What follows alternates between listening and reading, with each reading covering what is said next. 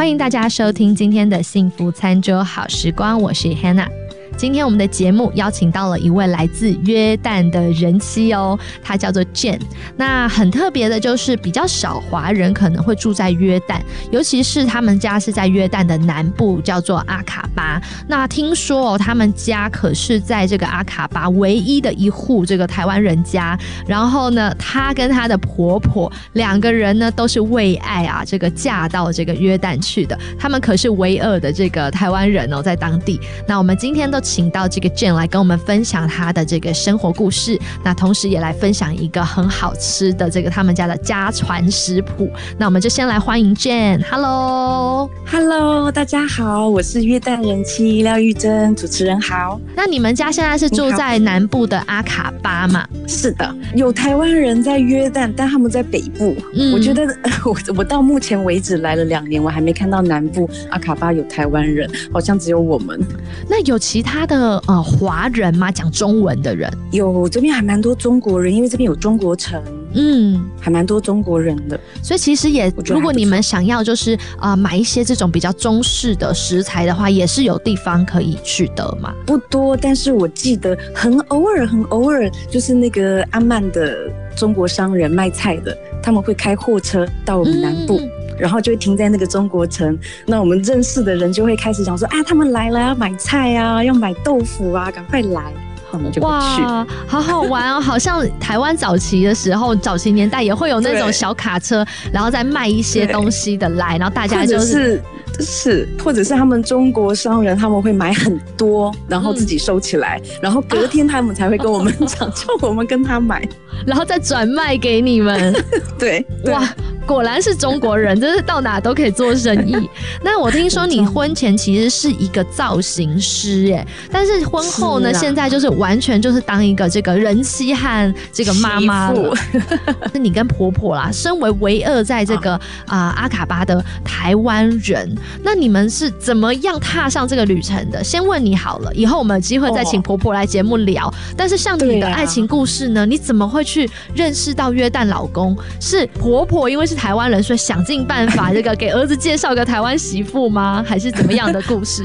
嗯，我其实是在台湾就是认识我先生。嗯，那很巧是因为他呃他待在台湾，他正在代理死海的品牌，他想要代理进来，嗯，卖给台湾人。人，那刚好我就是那时候在呃做造型，在接 case，那没有想到是 case 结束之后我们聊天，我发现我朋友圈有重叠，然后我们会会一起出去玩，然后遇到就巧遇，然后就发现哎，他朋友也是我朋友，我朋友也是他朋友。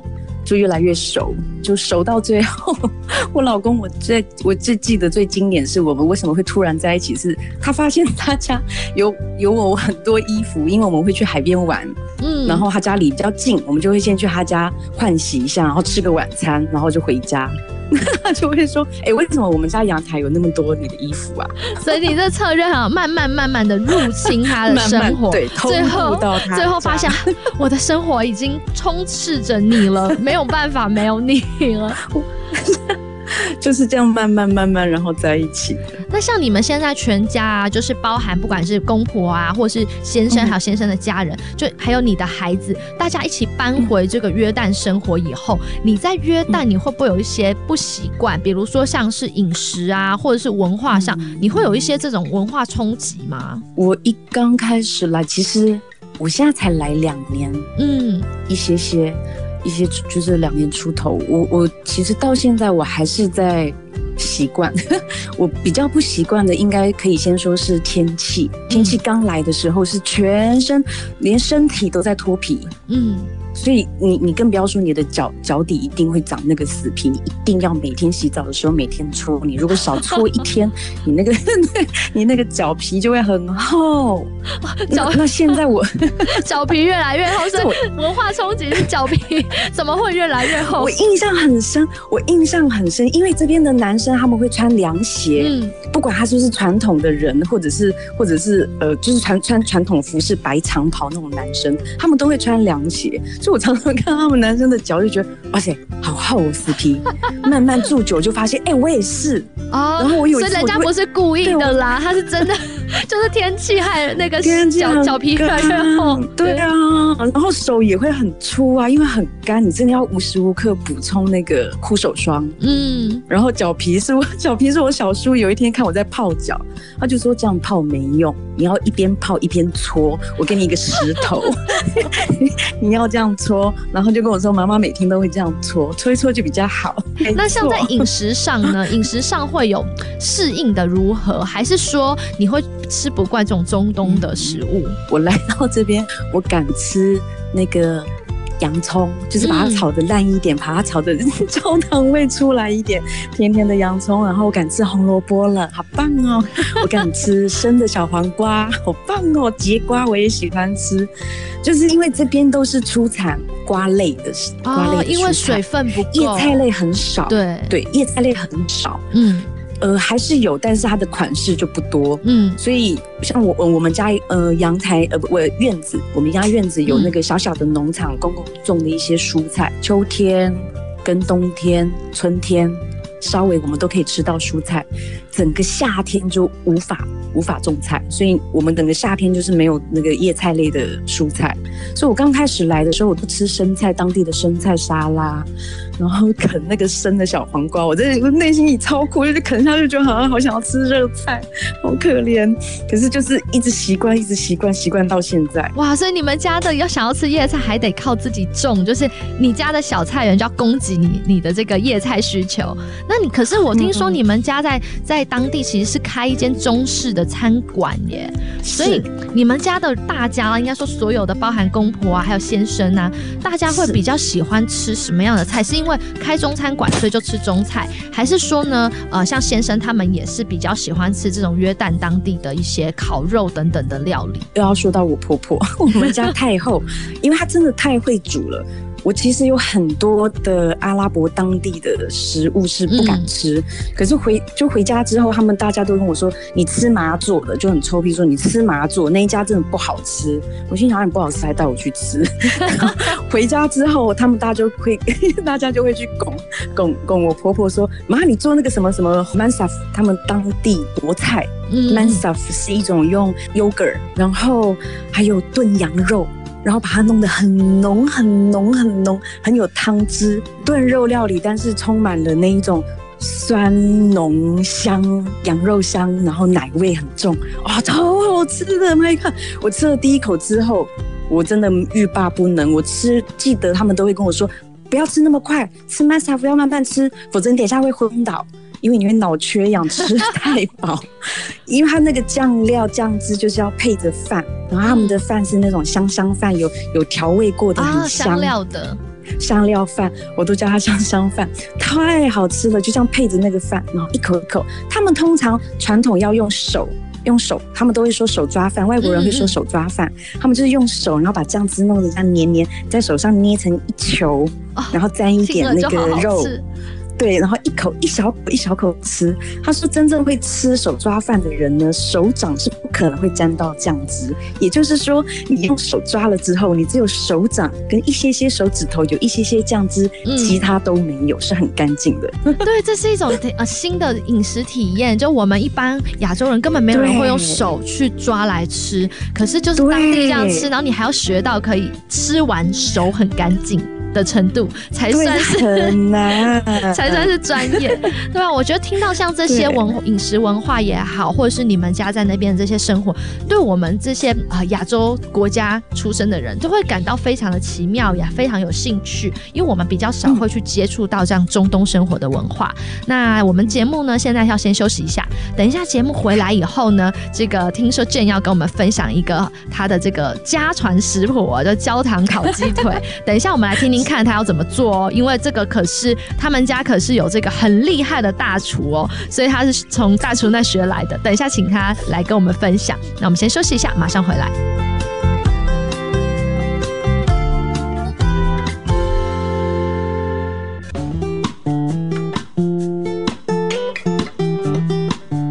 欢迎大家回来，今天的幸福餐桌好时光，我是 Hannah。第二个单元幸福调味罐，正要跟我们分享一个这个来自婆婆的好手艺，就是焦糖鸡腿。可是听说这可不是一般的这种焦糖鸡腿哦。她说啊，这道菜是她连回到台湾都还念念不忘，每一次都要婆婆啊做给她吃的。所以呢，她最后把这个食谱也收藏进自己的口袋了。那我们今天就来请正跟我们分享一下这个焦糖鸡腿该怎么做。先讲一下食材好了，要准备哪一些食材？我们的食材其实我我在家里直接住，因为我们人比较多，我们是用六只大鸡腿排。嗯，其实我我会觉得一般应该切开会比较好，但如果是很喜欢啃大鸡腿排，你烤的时间就稍微比较久一点。那我会把它切开，就腿是腿，排是排，但是是用六只大鸡腿排下去烤。那大概配料其实还蛮简单的，就是我会先用盐巴抹过，就让它冰一晚。一碗，隔天呢要烤之前，你就在它的身上抹一点白胡椒粉啦、香蒜粉、五香粉啦。一开始我也会抹一点点的生抽，我只是想要把它上一点色。嗯，然后在烤盘上抹一点油，因为油的话可以最后是做酱汁用的。哦，就是油不要太多，但是你至少整个烤那个烤盘上面要抹抹好、抹均匀，这样你不会容易焦掉。然后，嗯，就是烤箱预热大概两百五十度十分钟，就可以把它放进烤箱。嗯，那你如果怕说，嗯，你喜欢喜欢吃辣，味道够重的，我会觉得把它放后面，第二次我还会再拿出来，因为我只是先烤十分钟，所以当你预热好十分钟之后放进去，我会用两百到两百二十度，然后上下烘烤十分钟，再取出来。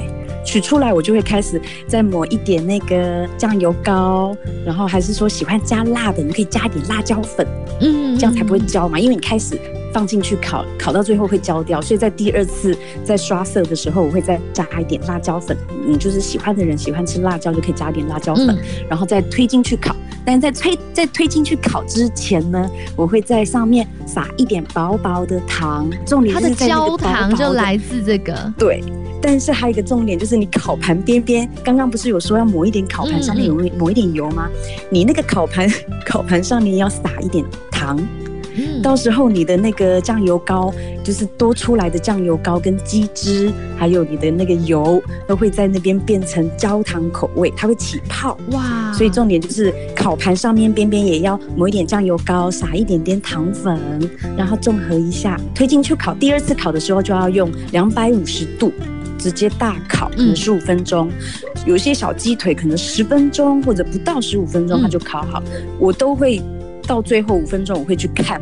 看它的那个鸡皮会开始膨胀，看它那个烤盘会开始起泡，它的酱汁会起泡，就是有这个焦糖脆化了，就很像糖葫芦外面那一层。对对对对对对对对，所以那个油很重要，你酱油膏一定要淋到烤盘上。所以烤盘上基本上就是算算是有多的多的油，反正你就加点橄榄油，好一点的油也没关系，因为到最后鸡汁也会跑出来，那个味道会融合在一起。流口水，就是很适合沾面包啊，酱，就是那个。饭上都好，嗯，没错，就是那个酱，所以每一次烤出来鸡皮一脆，然后烤盘上面的酱汁也已经有点焦糖化，变稠稠，咯咯，人家台语就是咯咯这样子，这样就烤好了，你就可以取出来，绝对不可以焖，一定要马上取出来，不然皮就软才会脆。对，这道菜适合这个现烤现吃，而且你刚才提到的这个两百五十度，这个两百五十度是摄氏嘛的 C，对不对？对对，哦，它算很非常高温，在烤烤箱料理里是用个很高温的方式去烤。对，我是用最高温把那个皮给烤脆。对，那因为像在美国，我们是用华啊华氏和摄氏，我们用 F。那我我大概如果是这样最高温，通常就要调到四百。我们这边的话，可能要调到四百度，因为像两百五十度，真的就是烤箱的最上限了。所以反正大家使命的开开到最高温去烤。还是要观察一下，一定要观察一下。这个他说的焦糖是指 golden brown，就是咖啡色亮亮的这种焦糖，亮亮的，不是那种已经烤到烧焦了，黑黑掉那个烧焦那个焦，那就不是焦糖鸡腿了，那是黑椒鸡，那个就苦掉了。对，没错，对，所以这个菜算是小孩接受度也会很高，因为有点甜甜的酱汁嘛，难怪会让你连回到台湾都还念念不忘。会吃手手啊，吃完了那个烤鸡会吃手手，还要舔，把手上的汁都舔干净。对对。对，那如果很多听众朋友啊来不及做笔记啊，很想要就是回去以后要继续制作的话，其实我们可以推荐大家去这个呃追踪哦，就是呃 Jane 他有主持啊，这个他的这个 YouTube 频道，还有他的粉砖，对，是。那你来分享一下你的这个粉丝专业，我们该怎么搜寻呢？只要搜寻上面打“我在约旦当人妻”，就可以找到你，直接找到我。但我想大家会非常蛮有兴趣的，因为就是对我们来讲，这个约旦这个国度，可能很多人，特别是华人，不是这么的熟悉。但是透过你的分享，其实也是一个很棒的一种国民外交，就是让大家啊，尤其华人嘛，就更认识哦，原来当地的生活。那通过你，因为你是一个用华人的视角，特别是一个新移民，就是说新结婚过去的移民，透过你的这个心路历程啊，你在那边生活，然后你看待当地文化的一种视。角其实也会让很多同样是新移民的人，他们可以得到一些帮助或鼓励。其实 Jane 以前很厉害，他以前在台湾是这个苹果日报的御用彩妆师哦，还出过书。我发现他出过书，哦彩妆书，他是一个出书的作者。那你自己卸下了这个像这种光环，然后离开工作圈，那进入一个全职妈妈的生活，还要适应这个约旦的新移民的生活，你自己这两年走过来。有没有什么样的这种嗯心路历程可以跟我们分享一下下啊？这个心路历程其实，因为听起来其实我会真的会我自己觉得落差很大。嗯，从在台湾，我是一个一整天都在工作，我的工作跟生活是完全没有办法可以分开，因为我们的时间很不固定。对。那我又跟我的工作的室友又住一起，所以我一整天都是在工作。我也很习惯，嗯，呃，照顾自己，整天有工作。如果工作来了不接，我会觉得很可惜。把工作当也当成玩，在那边认识新朋友在玩。可是突然结了婚，结了婚倒还好。我是觉得落差比较大，是当真的搬到了一个陌生的环境，嗯，然后你从你的台湾舒适圈，你走出去就会有就会有 Seven Eleven 什么都有的一个便利商店，到我这里走出去都是沙漠，嗯，你要走到马路还要走一小段路才会到大马路，就是到这种这么有大的落差的地方，其实我真的嗯还在适应。老实讲，你要你要说我适应好了吗？还是会适应到什么时候才算是适应完成？嗯，我也不知道，因为所有的嗯文化习惯都完全不同。